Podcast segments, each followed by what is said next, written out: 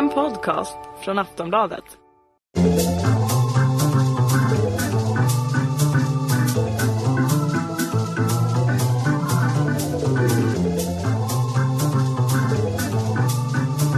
We don't need no education. Yeah.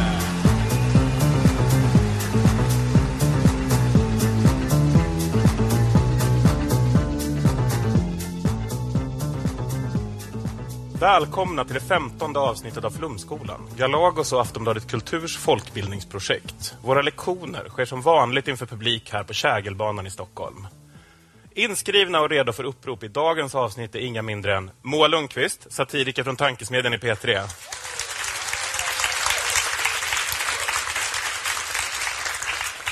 Hanna Olsson, samhällschef på Aftonbladet.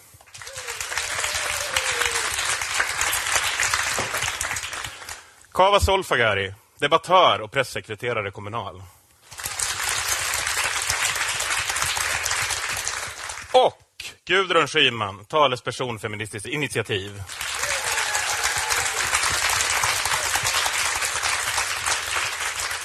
Och samtalsledare här på Flumskolan är som vanligt jag, Johannes Klenell.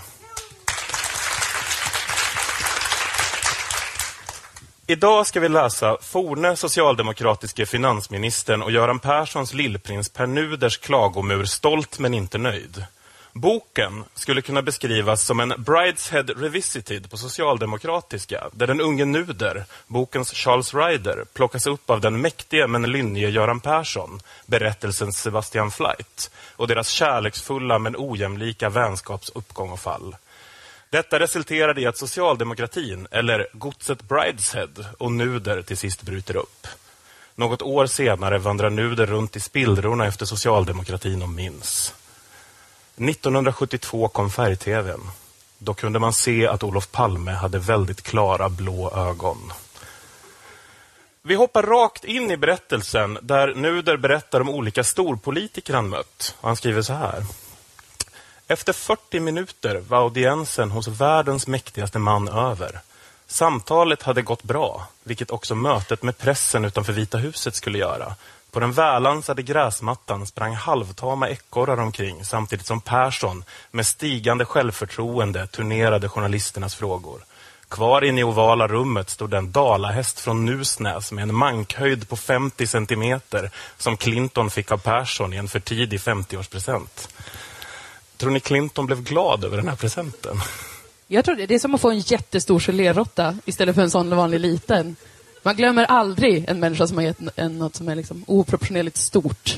Jag råkar veta vad som var två och tre på den här presentlistan och det var ju en vikingahjälm eh, och en eh, Lasse Åberg-tavlan eh, Katt med mus. Åh, tack gud att han Så inte att fick det. eh, dalahästen var bra. undan liksom. Halv meter hög dalahäst. Tände eld på den. Ja. Nästa kändis som Nuder träffar i den här förteckningen är Gorbatjov. Och han skriver så här. Jag kikade lite nyfiket på honom mellan stolsryggarna. Den levande legenden.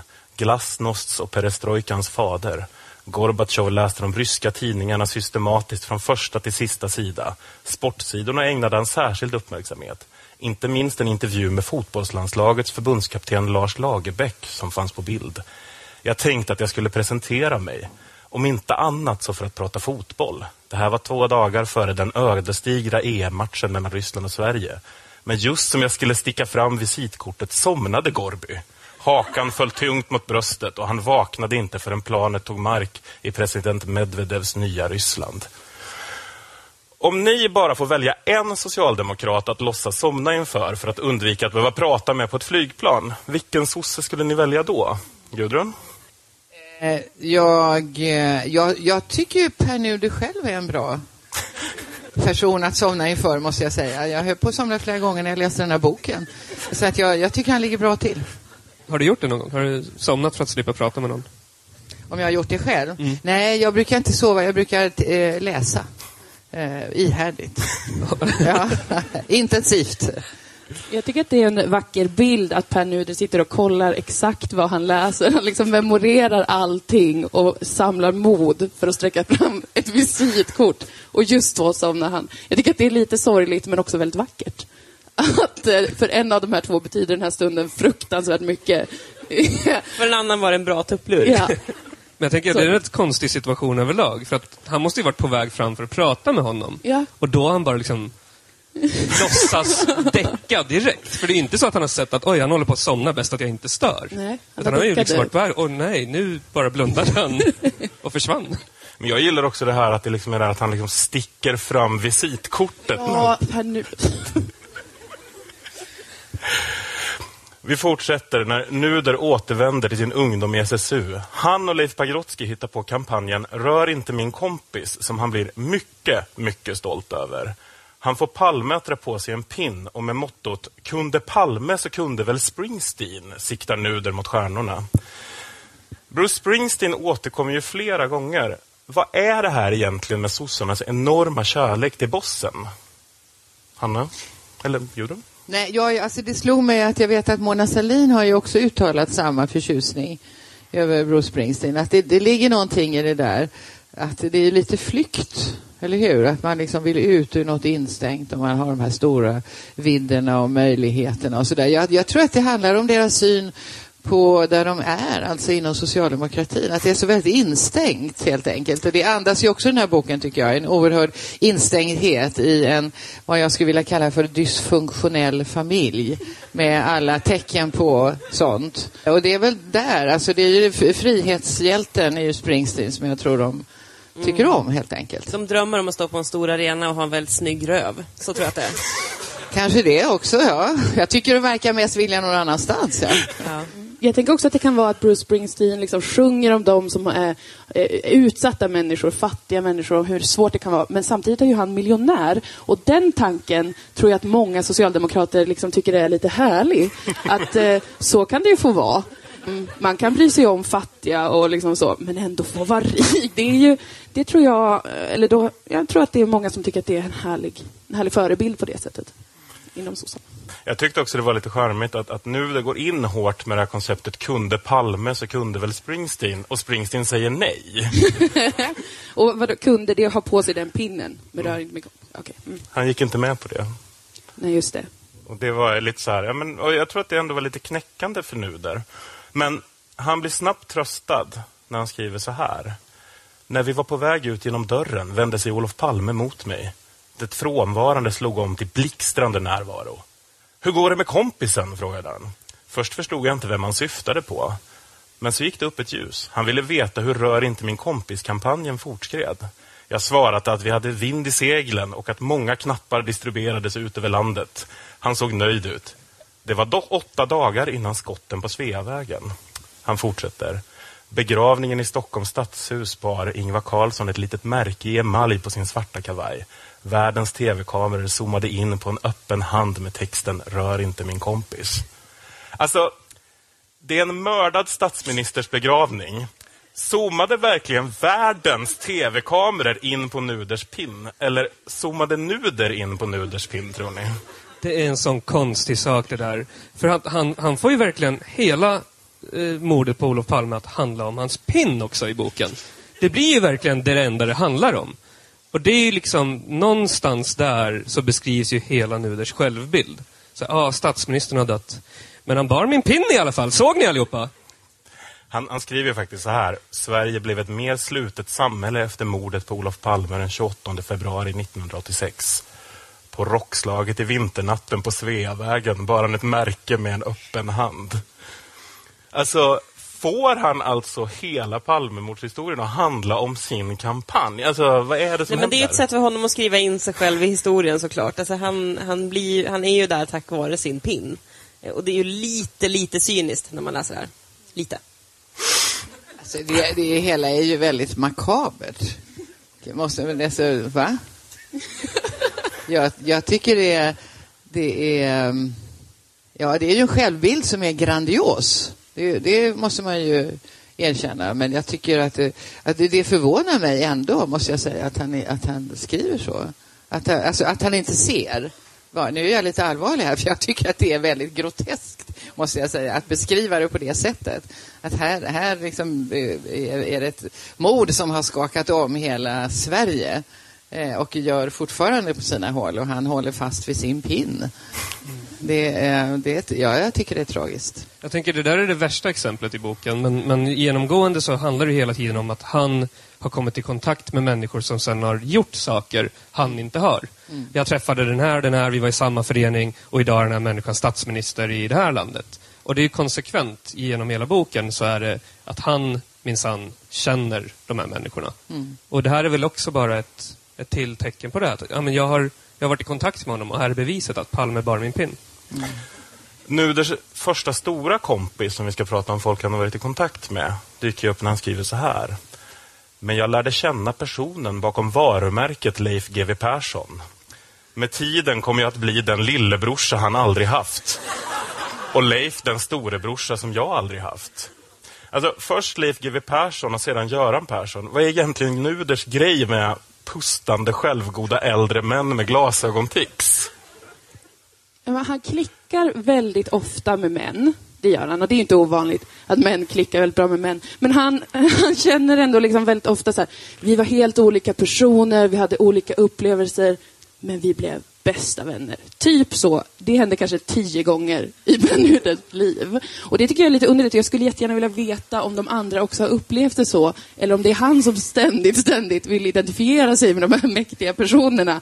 Och bara känner då att de är bästisar direkt. Jag är förvånad att han, alltså att han inte lyfte fram det mer då. När han hade sin skandal med köttberget, som han också beskriver i boken, så borde han ju direkt ha dragit fram, men jag är kompis med GV, honom gillar ni väl allihop? Jag är ju en jätteschysst kille, alltså de är ju så olika som två kan bli, men jag var väldigt förvånad över den relationen.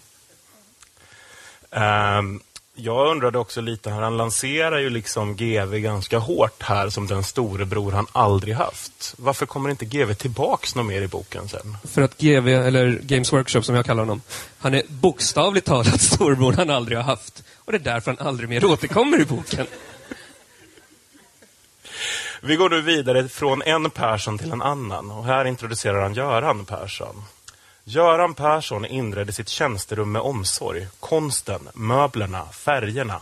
Allt var genomtänkt in i minsta detalj. Det var ombonat och varmt. Men de svarta besöksstolarna var mer en glädje för ögat än för ryggen. Omöjliga som de var att sitta i en längre stund. Datorn stod diskret i ena hörnet. Den användes mest till patiens och till att surfa på LRFs hemsida. Alltså vad är det för sorts person Nuder vill liksom berätta om här egentligen? Du har ju träffat honom. Gudrun. Ja, det har jag gjort eh, många gånger och i många sammanhang. Och eh, det, är, det, var, det tyckte jag var intressant för att han var den partiledare som var, väldigt, som var svårast att komma in på livet.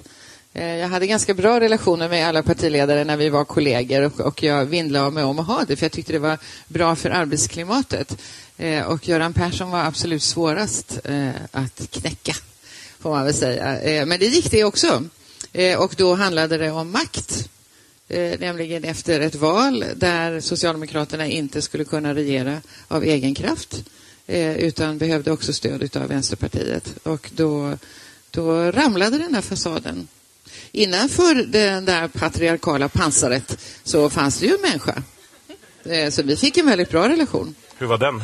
Den var väldigt bra. Alltså, den var bra. Vi har ju lite gemensamma bakgrunder av att, eh, att det inte har varit så lätt alltid i livet och, och sådana där saker som gjorde att vi, vi, eh, vi fick ju faktiskt en väldigt bra relation som vi var väldigt glada över bägge två att vi hade uppnått. Eh, nu träffar vi inte varandra men, men eh, det var intressant detta för att alltså, Göran Persson är ju i väldigt hög grad en maktmänniska och som på olika sätt demonstrerar den makten och utestänger också väldigt effektivt och synbart många människor på ett rätt brutalt sätt. Men om man kommer innanför den där eh, barriären så, så finns det ju också en människa naturligtvis av kött och blod och med mycket värme och, och mycket sympati i. Men det tog lång tid, det ska jag säga. Eh, eh och jag, jag eh, tycker mig nog se väldigt mycket av Göran Perssons ehm, svårigheter som barn i att han har eh, barrikaderat sig så mycket som han faktiskt har gjort genom åren. Jag tycker lite av deras inre liv dyker upp i liksom relationen med Nuder när Nuder skriver så här. Vi hade kodord för olika personer. Mest på skoj, men också för att statsministern inte kunde tala i klartext när han skjutsades runt i sin Säpobil. DG11, DG2, Gamla husmor, husmor och Burret var omskrivningar för Ingvar Carlsson, Tage Pettersson, Mona Salin, Ingela Thalén och Lars Stjernkvist. Alltså, hur usla tror egentligen firman Nuder och Persson att Säpo är på sitt jobb om de tror att ingen ska fatta att Lars Stjernkvist är kodnamn Burret? För er som inte vet så ska man väl kunna beskriva Lars Stjernkvist som en karikatyrteckning av Adde Malmberg ungefär. Eh, så det krulliga håret är väl liksom inte hans signum. Vad säger du Kava? Vad tror du de tänkte där? Um, ja, jag, jag, tänkte, jag tänkte, när jag läste det där så tänkte jag lite också på att han var ju också besatt av Vita huset, eller West Wing, tv-programmet, verkar det som. För han drar alltid paralleller dit. Och där har de ju ett jättedåligt kodord. Eh, Secret Service där har ett jättedåligt kodord för, eh, eller kodnamn för CJ Craig som är där. De kallar henne för Pelikanen om jag inte minns fel. Och hon är ju lång och liksom kvinna. Och då ska du, en, en, en lång och smal fågel. Liksom. Och jag tänker att det är därifrån han säkert hämtar inspirationen också. För han vill så gärna vara med i Vita huset. Och det får jag också så här he hela tiden känslan av. För särskilt när han skriver om hur det är i det faktiska Vita huset så märker man att så här, han vill ju egentligen jobba för Clinton. Eh, men det blir Persson istället. Apropå Visa huset så skriver han så här. Expressen publicerade 2002 en bild med anspelning på tv-serien Vita huset. Med president Bartlett och hovet runt omkring honom. Vi, de närmaste medarbetarna, står runt Göran Persson i ett gruppporträtt. Bilden är talande. Rör inte vår Persson, ser det ut som att vi tänker. Och så var det. Handlar alltså fortfarande allt om Nuters kampanj i SSU? Moa? Ja, men det måste det ju göra. Göran Persson är ju kompis. Det är ju... Allting återkommer till den kampanjen. Det tycker jag är vackert också. Ja. Jag tycker att det är lite fint att han ändå ser Göran Persson som en fysisk manifestation för ordet kompis här. Men vad säger det om Nuder egentligen? Vad säger du, Anna? Ja, men det där kommer ju skifta sen lite längre fram i boken kan man säga. Här är det fortfarande allting på topp och underbart. Och det måste vara härligt eh, att vara med på den där bilden. Jag kan tänka mig att det var en stor fin dag när man fick se det i Expressen sen. Det är ju väldigt mycket män som vi har pratat om. Det tar ju 60 sidor tror jag innan han nämner en kvinna som han inte är släkt med. Eh, och då är det en kvinna som tar cred för en mans arbete. Anna-Greta Leijon. Jag tycker det där är lite konstigt det här hela Persson-grejen. För jag är, jag är sörmlänning som han är. Och min bild av honom idag är ju den jag har fått av de som bor i närheten av ja, Katrineholm och Vingåker där han, där han har sitt lilla slott. Det är ju att han glider runt med fyrhjuling i skogen och nästan kör på folk och sen skäller han ut dem för det. Eh, så alla andra skulle ju typ behöva en pin istället, men så rör inte mig Persson.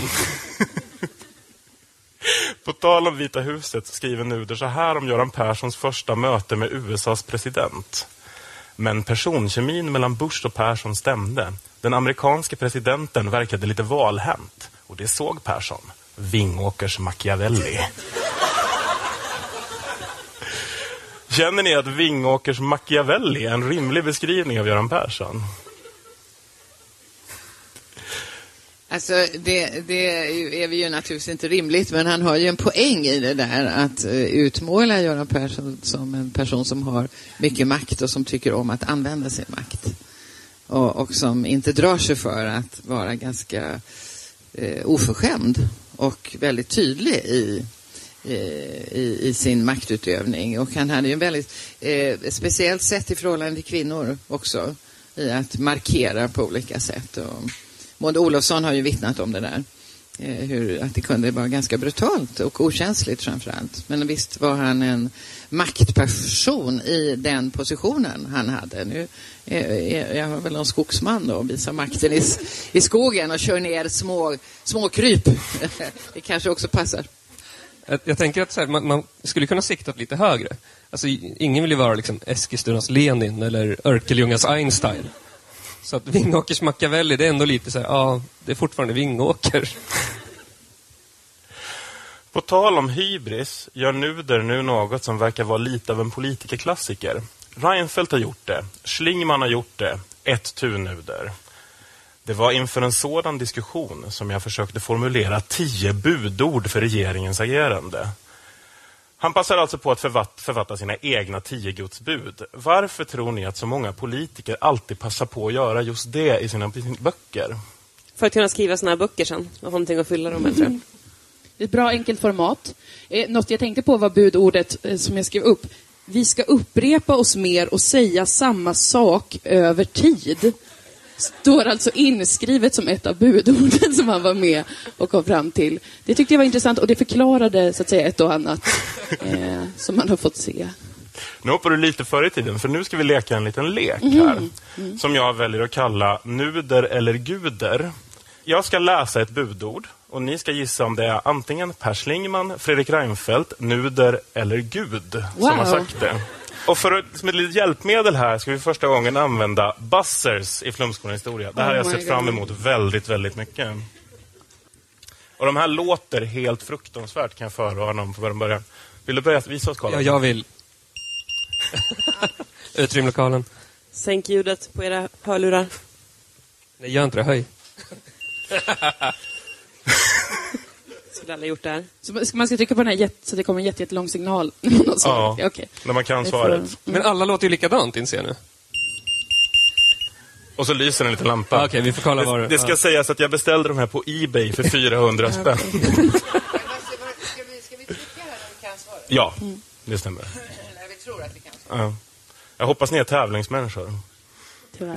Men vi kör. Minst en är ju det i alla fall, tror jag. Första budordet. Vi ska bättre fokusera på redan genomförda åtgärder. Jag tror att det var nuder. Det är nu där det stämmer. Ett poäng till. Hej!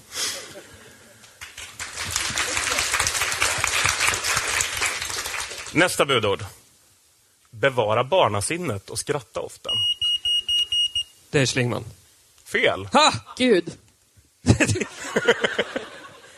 Reinfeldt. Det är Reinfeldt. Vad sa du Nia? Fredrik Reinfeldt. ja, men det förstår jag. Schlingman, Reinfeldt, Per Nuder eller Gud. Det där var ju Nästa är- uppenbarligen Reinfeldt. Du ska inte ha begär till din nästas hustru, inte heller hans tjänare eller hans tjänarinna, inte heller hans oxe eller hans åsna eller något annat som tillhör honom. Det stämmer. Snyggt. Då fick jag ett poäng till. Ja. Leder. Tävlingsmänniskan. Vi ska utmejsla ett gemensamt förhållningssätt till verkligheten. Det måste vara en sosse. Nej. Alltså Per Nuder. Nej. Per Schlingman. Han är clever. Det är den här trianguleringen. Man vet aldrig vem som är vem. Knarka inte. Det är Fredrik Reinfeldt. Det är Fredrik Reinfeldt. Och det där drog han upp i ett snack med Borg, tror jag. Knarka inte, punkt. Ett budord som är Det är som ganska den här, man basic. ska jobba, inte supa, som Ja, Borg exakt. säger. Ja. Och nu kommer den sista och lite knivigare. Vår uppgift är viktig, men vi kostar på oss självdistans. Ja. Det stämmer. Och vinnare är Gudrun Schyman.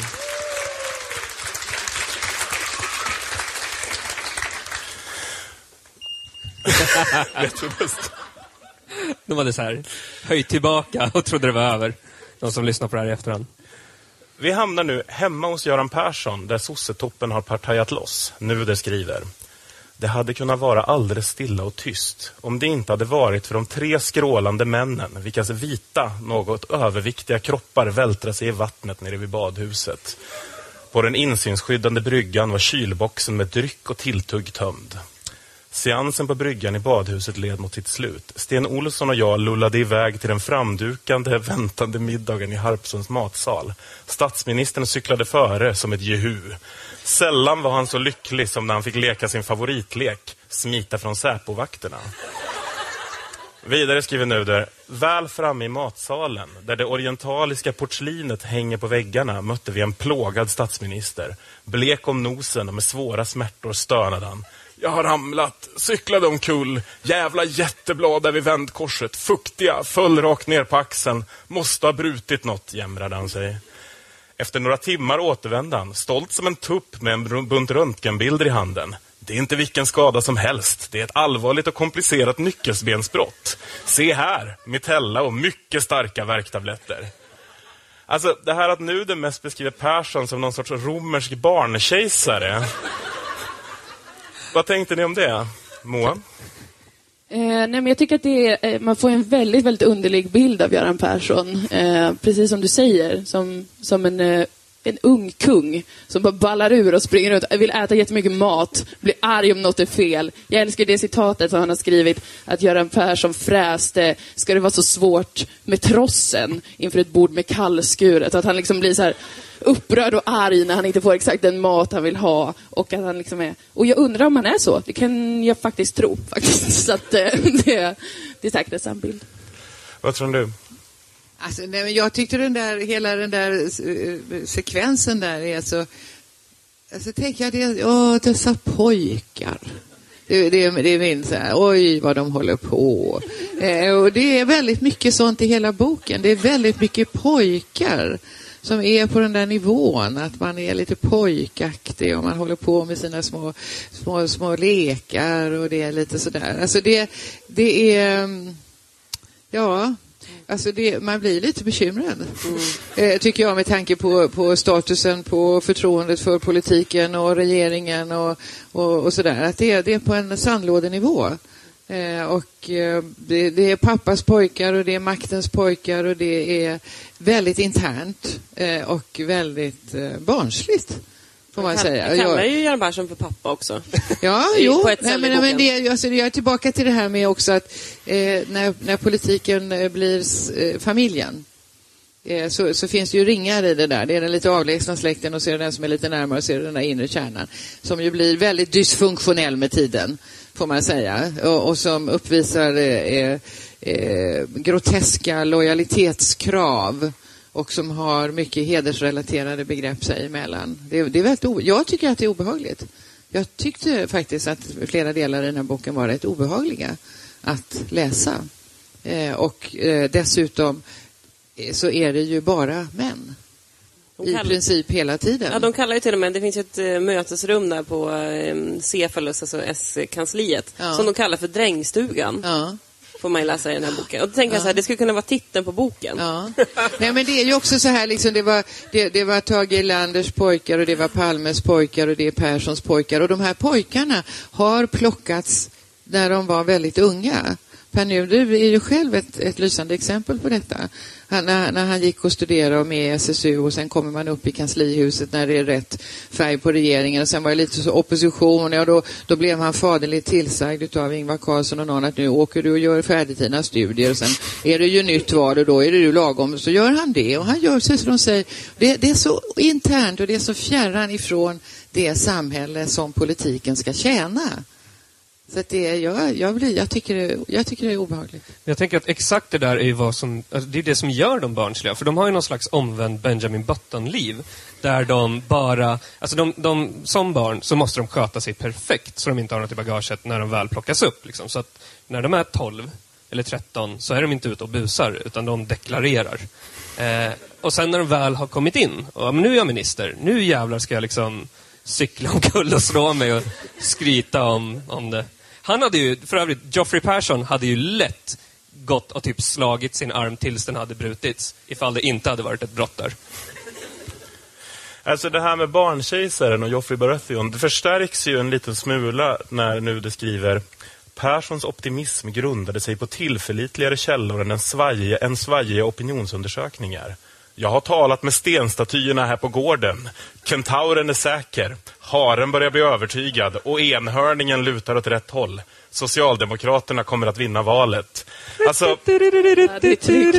Tror ni att Persson även gick genom en av Harpsunds garderober, käkade turkisk konfekt i en häxas släde och stred mot lejonet Aslan på vägen mot en socialdemokratisk valseger 2002? För han verkar ju helt Ja, dysfunktionell. de tyckte ju att de hade alla svar. Det är väl den självgodheten som man sen har tittat tillbaka på som, som slog sossarna i skallen så hårt sen. Men att man behöver liksom inte kolla med någon. Man har ju alla svar inom sig, eller från en kentaur. Alltså det folk inte vet är att den där enhörningen jobbar som konsult åt Sifo nu. Åter till Nuders självbild. Han skriver. Ända sedan Göran Persson blev statsminister i mars 1996 hade vi talat om att jag borde bli statsråd. Han fortsätter. Statsministerns statssekreterare är den som håller ihop kretsen av alla statssekreterare i regeringskansliet. Primus inter pares, den främste bland jämlikar, spindeln i nätet med andra ord. Alltså, grabben kallar sig alltså den främste bland jämlikar. Är det socialdemokratiska för jag är fan bäst? Jag tänker bara på det här att, att somliga djur är mer jämlika än andra.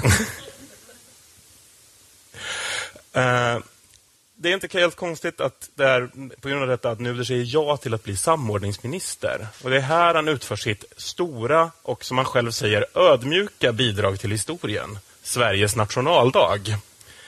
Vi behöver en hel dag att fira det vi är stolta över i Sverige. Vi ska ha en nationaldag med folklig förankring, anförde jag högtidligt som motiv till att göra den 6 juni till allmän helgdag. Och han fortsätter, men det är ändå något som inte stämmer med nationaldagen. Flera gånger har jag suttit på- i solgasset på Skansen den 6 juni, snett bakom kungafamiljen. Det är ett småputtrigt, trevligt arrangemang med så kallat folkkära artister på scen. Men ändå, det är något tvångsmässigt över tillställningen. Programmet kulminerar med en fanparad framför majestäterna. En pilsnerfilm från 30-talet framstår som mer modern. Det verkar fortfarande som om det är den svenska flaggan och inget annat som firas den 6 juni. Ingen verkar vilja eller våga artikulera det nationella, det genuint svenska under nationaldagen. Det är detta vakuum som högerextremismen försöker fylla ut. De firar inte svenska flaggans dag. De högertidlighåller sin förvridna tolkning av det specifikt svenska. Vi andra viftar krampaktigt med svenska flaggan utan att riktigt veta varför. Det här med att hitta på en nationaldag ingen fattar varför man firar. Är det politikens svar på att stagediva och ingen tar emot? Kan man säga. Och så, det känns som att han är liksom lite bitter här, får man ändå säga. Tycker att folk kanske är lite otacksamma som inte förstår att det är ganska viktigt nu när man har fått en röd dag, som är nationaldag, att fira ordentligt. Och det, jag förstår hans bitterhet där, när han ändå, har- det här är ändå hans stora gärning kan man säga. Han känner, och alla är så här, Åh, varför får inte vi vara lediga på pingst istället för det var mycket bättre. Då fick man en hel lång helg. Och ingen kan vara glad och nöjd över nationaldagen. Så jag förstår ändå att han är eh, lite ledsen över detta och känner att det är, liksom då, det är inte tillräckligt bra firande. Kan ald- jag tror aldrig det kan bli bra nog heller, om jag ska vara helt ärlig. Vi kan aldrig göra Per Nuder nöjd med hur vi firar Fast jag tycker han är lite eftertänksam där. Faktiskt, om man ska se några förmildrande drag. Eh, så, så tycker jag nog att det andas en viss eh, lite sådär att ja, det var, han tänkte väl men det blev inget bra. Och det är ju precis som du säger att det kan ju aldrig bli bra. Alltså, det går ju inte att kommendera fram folklighet uppifrån. det, det har väl ingen lyckats med riktigt. Eh, och, och det gjorde inte han heller. Och ändå hade han sådana fantastiska idéer om detta. Han trodde det kanske det skulle bli ett stort, ett stort slagträ mot nationalismen och fascismen och, och så. Och så blev det inte det. Och så tvingas han ändå konstatera det. Att Jag tycker han är lite klädsamt eftertänksam. Ett lite förmildrande drag. Ja, mitt i den här storvulenheten. Det är väl tur för honom i sin besvikelse att han nu får byta ministerpost. Och han skriver, jag började mentalt ställa in mig på att bli finansminister. Och så beskriver han sin första dag som finansminister så här. Väl inne på finansministerns rum hängde jag upp rocken, satte mig försiktigt i stolen och höll omedelbart på att trilla av densamma. Vilken chock! På väggen där Ernst Wigforss 20-, 30 och 40-talens legendariske finansminister brukade hänga under Ringholms tid hade någon placerat porträttbilden på Kjell-Olof Feldt, kanslihushögerns gudfader. För somliga en politisk motsats till Ernst Wigforss, dock inte till mig. Jag tog varsamt ned Kjell-Olof, bar ut honom i väntrummet med alla fotografier på väggen. Familjegraven, som Göran Persson brukade kalla rummet. Snart förstod jag vilka de skyldiga var till denna kupp. Den ene är placerad i familjegraven mellan Ann Wibble och Erik Åsbrink. Den andra vilar på kroken efter Åsbrink. Persson och Ringholm heter de skyldiga förstås. Alltså, Göran där, Persson kan ändå dissa honom så han nästan trillar av stolen med ett porträtt av Kjell-Olof Feldt. Vad säger det här oss om Nuders känsloliv egentligen? Jag Jag måste bara påpeka en grej först. Hela det där stycket, för mig så var det som att någon hade åkt ut till, liksom, hittat en civilisation som aldrig haft kontakt med andra människor och sen spelat upp Filip och Fredriks podcast. Och bara, här har ni, förstår ni referenserna? Och ungefär så kände jag inför det här stycket. Jag Ja, fattar jag- ingenting. Nej, Vem är de här, vilka är de här människorna? Vad, vad gör de? Varför är han arg på dem? Varför? Var, var är jag? Jag blir bara förvirrad, lite ledsen, stolt men inte nöjd. Det var ett konstigt ret. Jag trodde det skulle komma något mycket, mycket roligare. Alltså om man ska jävlas med någon på deras första dag. Ja, det var en besvikelse tycker jag. Jag tycker att Persson borde ha varit lite finurligare där. Ja, för att han verkar ju ändå kunna liksom eh, busa till det. Så jag tyckte att han hade kunnat komma på något roligare. Även hans mor verkar vara inne på starka reaktioner. Och nu skriver Men hur ska det gå? Du kan ju inte räkna, utbrast min mor när hon fick höra nyheten om finansministerposten. Själv verkar han dock rätt nöjd. Det var en surrealistisk upplevelse att promenera den korta sträckan från andra till första statsmakten. Runt omkring mig smattrade kameror. Journalister från tredje statsmakten skrek i mun på varandra. Vad är det bästa med budgeten? När kommer jobben? Hur stort blir överskottet? Hur känns det på din första budgetpromenad? Jag känner ändå att det är rätt rimligt att ifrågasätta här om journalisterna verkligen bara ställde frågor till Nuder i stil med Är din budget bäst eller superduper bästast i hela världen? Jag tror att han hörde det bara. Det, och jag- här känner man verkligen att det, för honom är det här the rockstar life, att vara politiker. Han har kämpat hela sitt liv och det är verkligen the fame and the fortune som han är ute efter. Och när han får gå där och kamerorna blixtrar, det är exakt som en, som en ung person som har velat bli rockstjärna hela sitt liv och äntligen får gå där. Fast skillnaden är då att folk skriker eh, hur ser budgetöverskottet ut? Vilket inte är lika sexigt. Men det tycker Per Nuder. Jag vet inte, jag har aldrig varit där när det händer. Är journalisterna så här okritiska? Men... Ja, men det måste Ja. man väl säga att de där promenaderna ser ju ut på det där sättet. De trängs ju och trampar nästan ner varandra och det är ju en hysteri som råder. Så så är det ju. Det är ju en vä- väldigt laddad stämning. Och så där, alltså, så där kan ju journalister vara ibland. Absolut. Det det är, är ju någonting- inte stället för djuplodande intervjuer heller när man Nej. står där och, och skriker liksom. Så att det, det, alltså, ögonblicksbilderna är, är nog eh, ganska sanna. Sen är det ju sen är det en annan fråga hur man upplever det. Eh, och det men han tyckte nog att det var väldigt kul. Mm, han väljer ju inte bjussa på någonting till journalister. Han pratar ju ofta om det, eller han, han skriver om det i boken att eh, även om hans fru råder honom att han inte ska framstå som en arrogant maktmänniska utan släppa in journalister så vägrar han att göra det. Mm. Bra eller dåligt? Det kan man... Jag tror att det har lite att göra med det som vi kommer till nu. För efter Nuder tillträtt som finansminister bör hans relation med Göran Persson skära sig allt mer då han nu måste ta ansvar gentemot statsministern.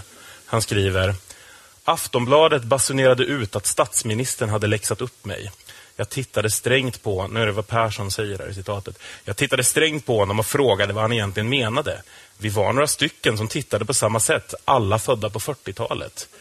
Och då spred sig en rodnad över unge herr Nuders vackra anlete. Refererade Aftonbladet Göran Persson. Det var första, men långt ifrån sista gången som statsministern offentligt skulle komma att kalla sin finansminister för unge Nuder. Trots att jag är två år äldre än Fredrik Reinfeldt. Alltså vad håller de här sossarna på med egentligen? Ja, men de håller ju på med ett eh, utvecklat och invecklat familjeliv.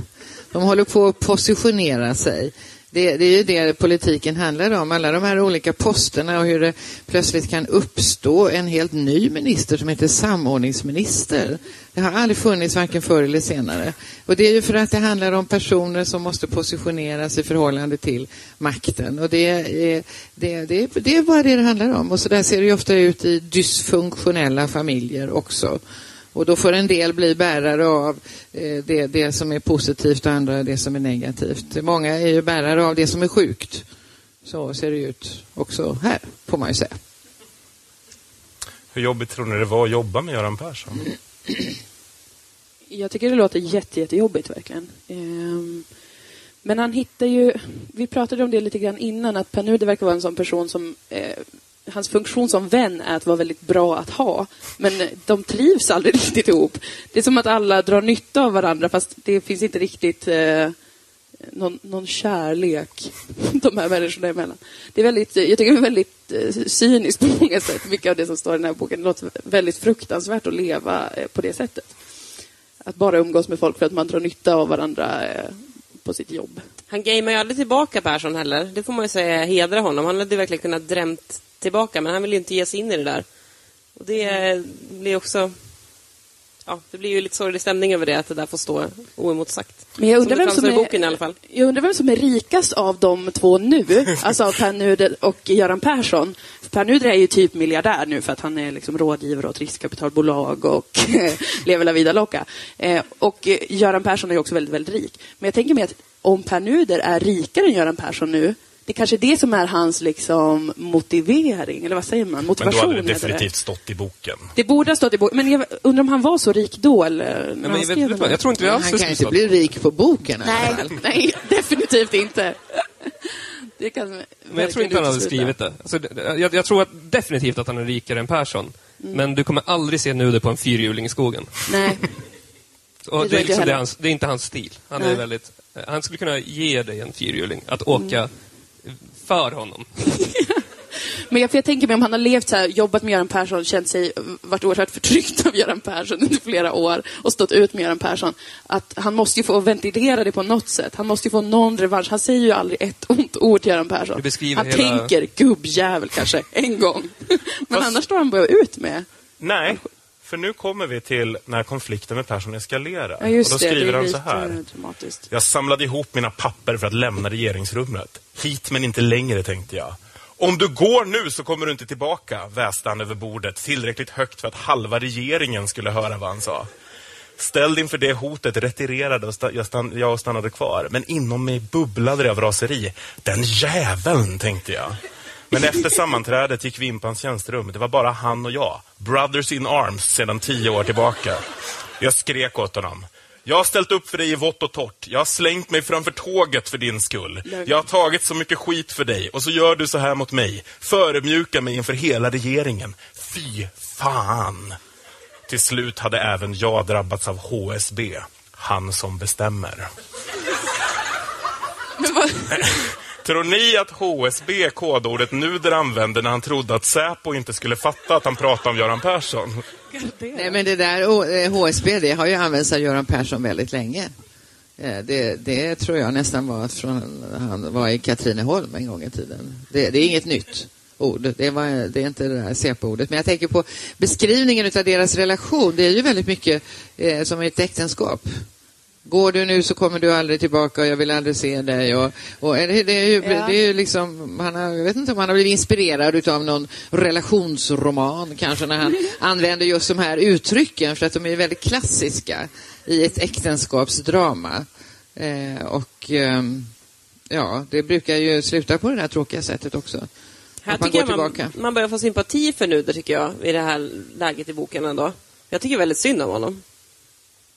Eller? Inte ni? Nej? Ja, Jo, jo ja, men absolut. Det, alltså, det kan väl inte vara så roligt att, att ha varit i den där relationen och bli offentligt förnedrad på det sättet som han säkert blev.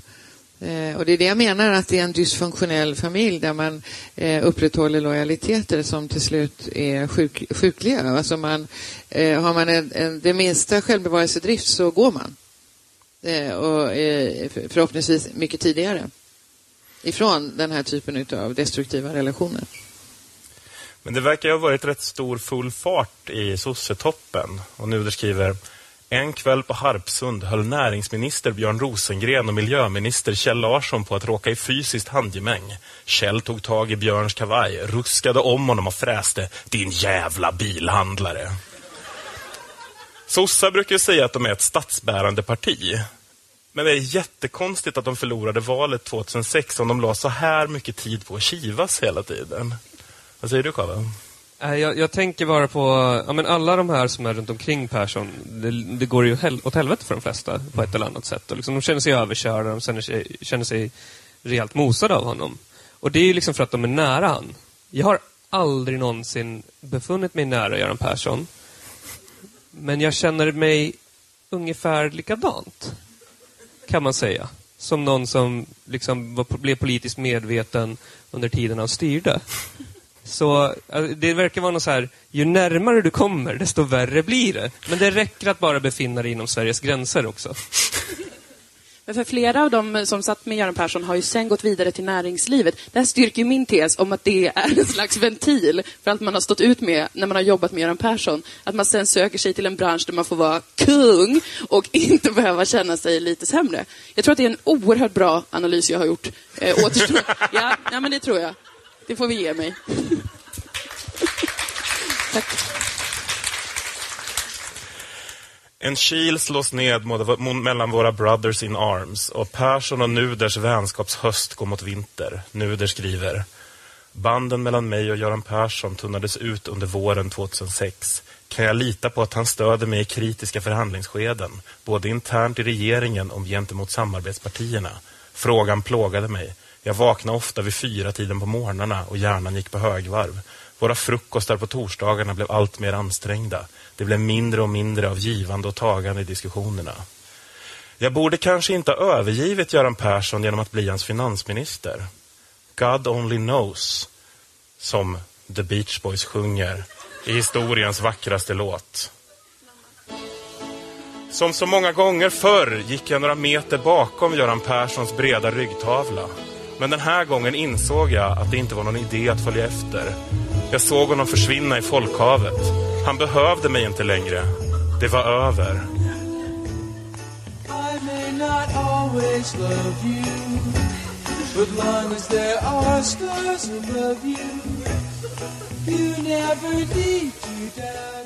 Alltså, av alla böcker jag har läst i Flumskolan är det här något av det mest filmiska jag har läst någonsin.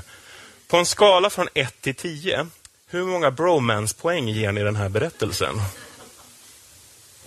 Vad säger du, Moa? Nej, men den får nog faktiskt ah, åtta får den av mig. Jag tycker att den, just den där, uh, oj vad starkt. Där vill man ju bara gråta. Men jag tänker också på när Nuder tog hand om Persson där efter att han hade brutit armen. Det finns jättefina scener där. eh, Och de visste liksom inte hur nära vi stod varandra. För att han fick ju hjälpa honom med påklädning. Just det. Ja, men det tänker man ju också på nu liksom när han behöver mig inte längre. Det är ju extremt mycket som en relationsroman. Alltså, ja, det, det vore ju spännande att se en film på det där.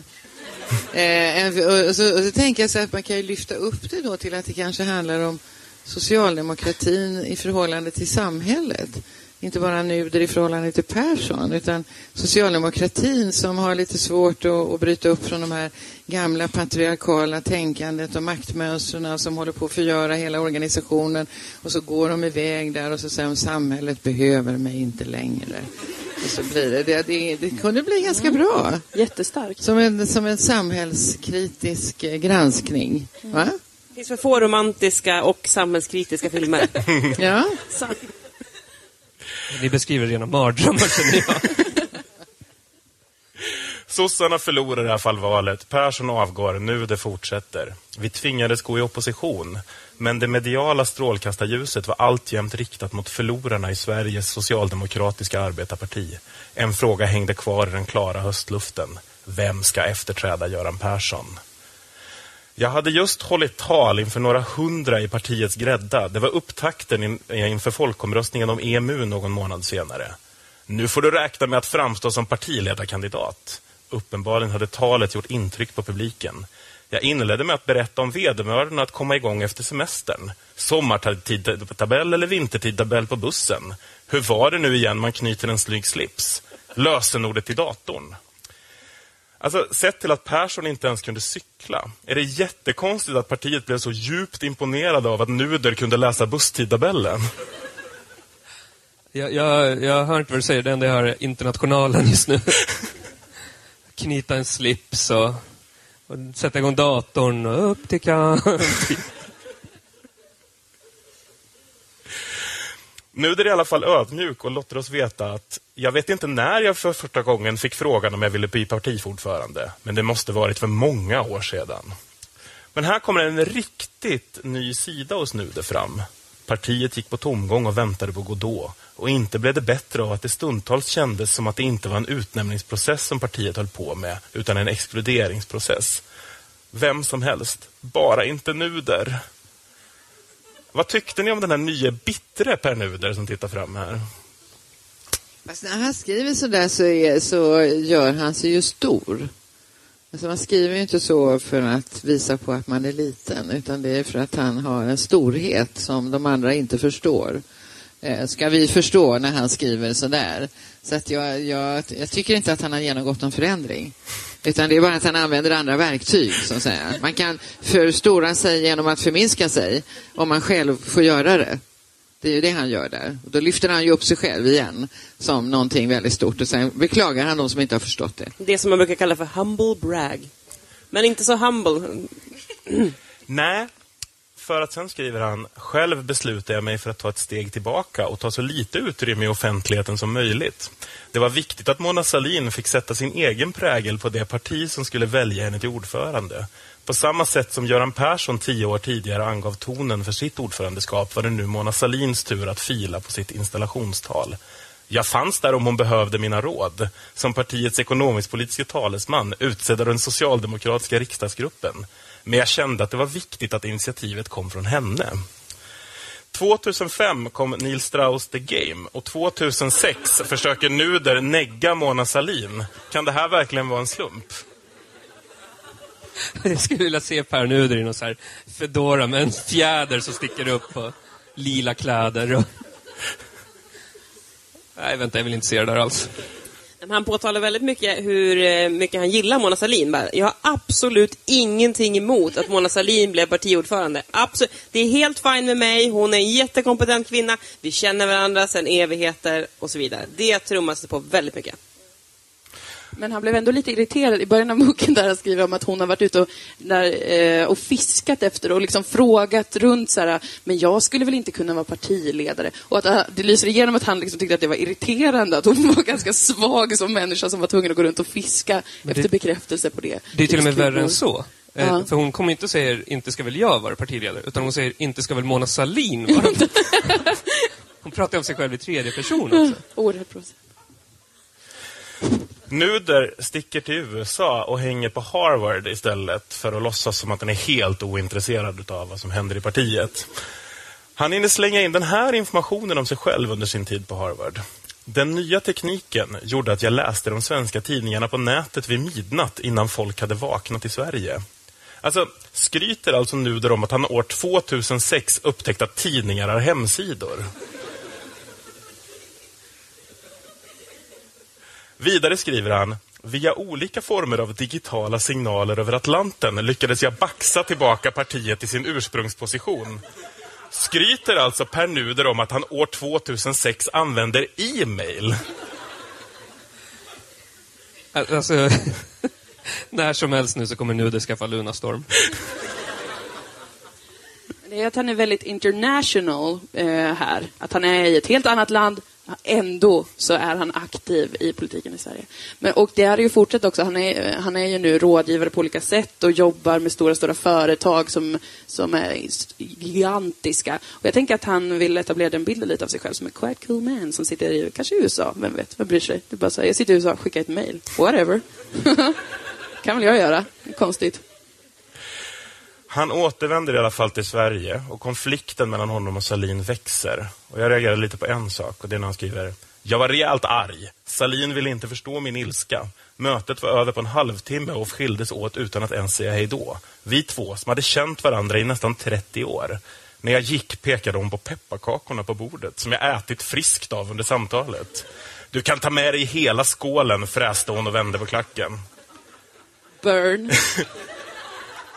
Tror ni han åt alla de här pepparkakorna för att kunna fortsätta vara snäll?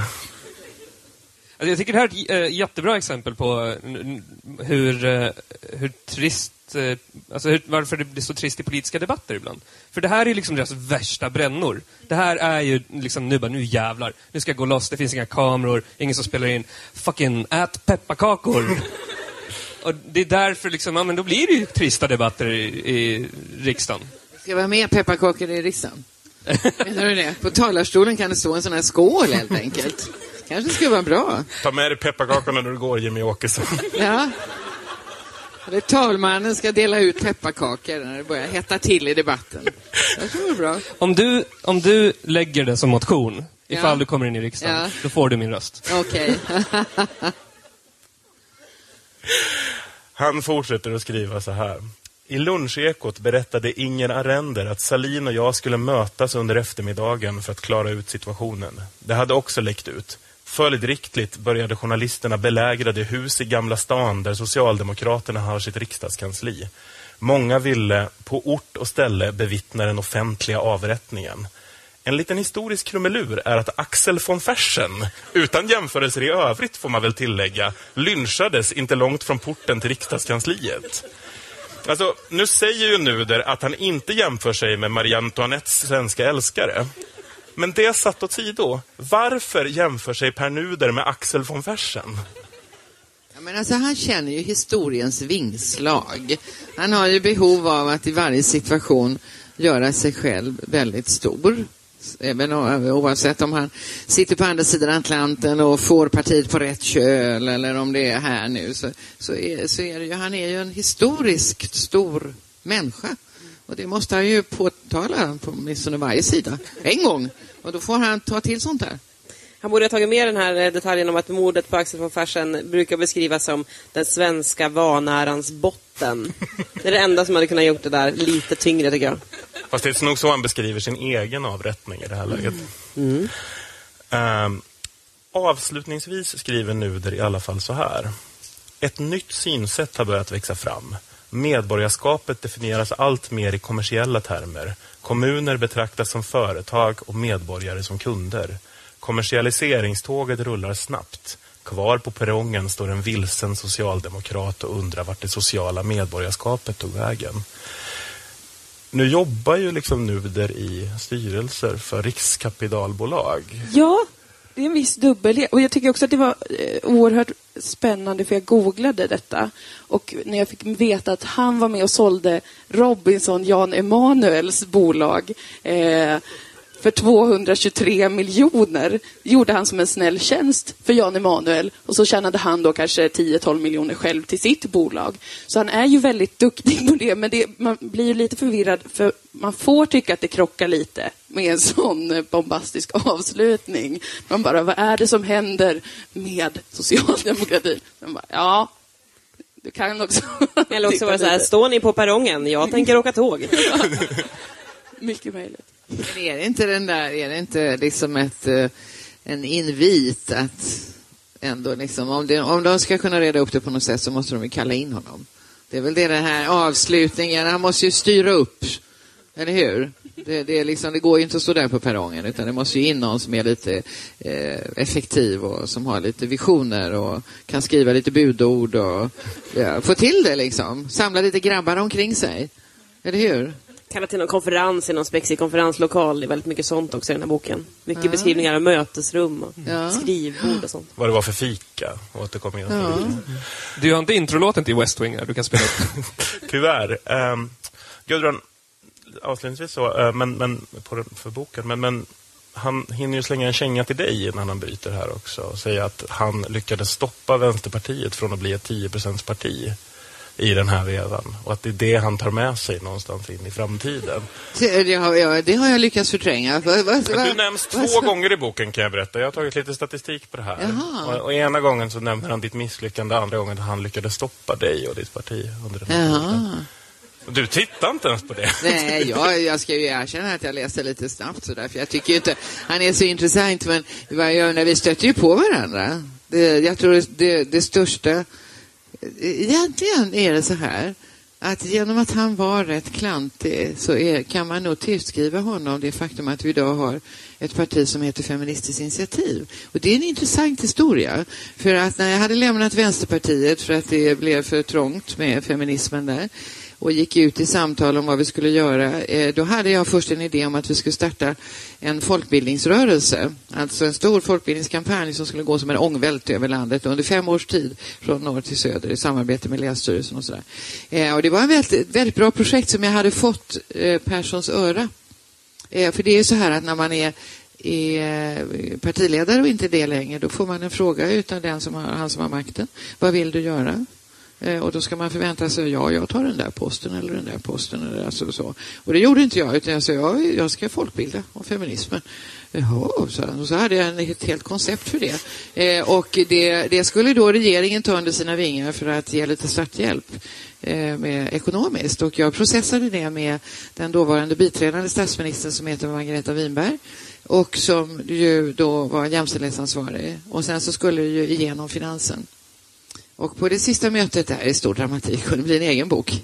Eh, på det eh, sista mötet där regeringen skulle ta ställning till detta nerbantade förslag som hade gått igenom Nuders eh, kontroll så, så dök det upp konstiga artiklar i tidningarna om att, att jag ville starta ett nytt parti och nu var det liksom oj, oj, oj och sådär. Så det så Margareta Winberg fick ju sparken, det var ju inte bara därför, men hon fick det på samma möte och det här plötsligt var det ingen som ville ta ansvar för överhuvudtaget. Eh, och resultatet av det blev att jag förstod att det där var ingen framkomlig väg utan man fick hitta på en annan väg och det är det som nu är Feministinitiativ.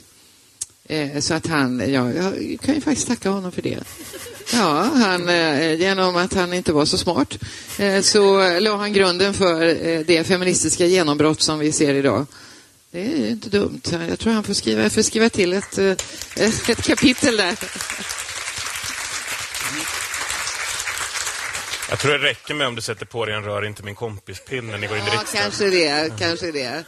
Ha honom i salig åminnelse. Han avslutar i alla fall boken med att prata Springsteen. Det finns inte en levande själ i det här rummet som inte står i tacksamhetsskuld till dig, sa Bruce Springsteen och vände sig till Bob Dylan. Tror ni att Nuders, i Nuders drömmar så är det precis så här han och Persson en dag sluter fred? Vem är i så fall Springsteen?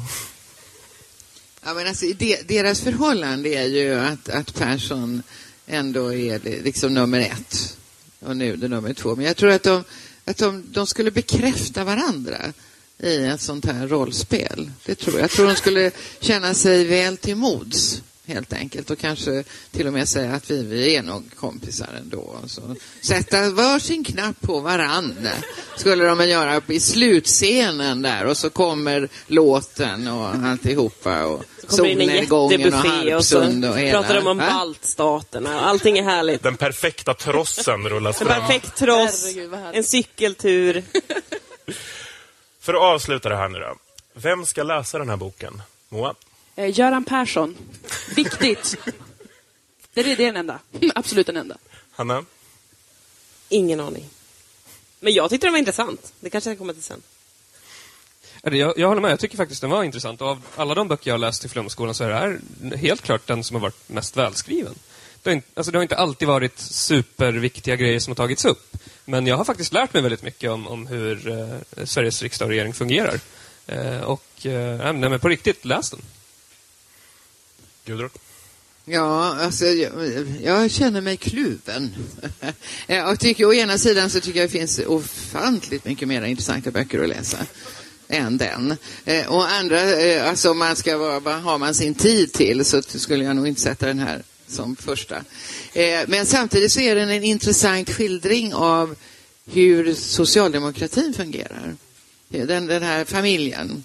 Alltså hur man går in som väldigt ung och eh, tar redan färdigformulerade eh, åsikter och idéer, lär sig hantverket och hur man går från ungdomsförbundet in på kanslihuset, ut på universitetet, tillbaka till kanslihuset, någon minister som passar, samordning eller något och så, till slut så hamnar man nästan i, to- i toppen. Och det är inom ett oerhört slutet system och med en, ett nära gäng omkring sig. Så man vandrar den där vägen tillsammans. Och sen så har man lite olika poster och positioner och så. Men det är, och det, det är klaustrofobiskt.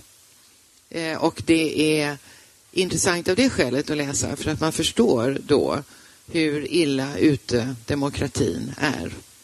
När partierna är konstruerade på det här sättet och de här lojaliteterna byggs upp på det sättet. Det, jag, jag tycker att det är ganska ruggigt faktiskt. Eh, och därför så ska man läsa den. För att förstå vilket, vilket, vilket oerhört behov vi har av förnyelse. Inte bara av politiken utan de politiska strukturerna också. Det, det går inte att eh, förändra med en, en sån här slutenhet och med såna personliga lojalitetsband och sådana familjerelationer och sådana absurda eh, dysfunktionella funktioner som är där. Så vad du säger är att det här är som Game of Thrones, fast istället för någon sån här cool eh, svärdssnubbe som slåss mot en drake, så är det en statssekreterare som jiddrar med Göran Persson. Ja, det kan man kanske säga. Ja, det, det är i alla fall det, det, det, är en, alltså, det är en beskrivning av en maktelit eh, inom socialdemokratin. Och då tänker jag mig också en, en maktelit som har kunnat växa fram på det här sättet för att det har varit en sån oerhört dominerande kraft i samhället och som skulle ha kunnat fungera naturligtvis på ett helt annat sätt men som har fått den här formen för att den är också ett uttryck för ett väldigt patriarkalt tänkande i både form och innehåll. Och det gör att det blir så stängt och så omöjligt att forcera med nya idéer. Jag har i alla fall lärt mig av den här boken att även forna Sovjetpresidenter låtsas somna för att slippa prata med sossar på flyget. Och att vi har haft en statsminister som fått sina valprognoser av kentaurer och enhörningar. Med de orden vill jag tacka er i panelen. Ge en varm applåd för Kava Solfagari, Hanna Olsson, Moa Lundqvist och Gudrun Schyman. Flumskolan är slut för idag. Ett stort tack till er i publiken.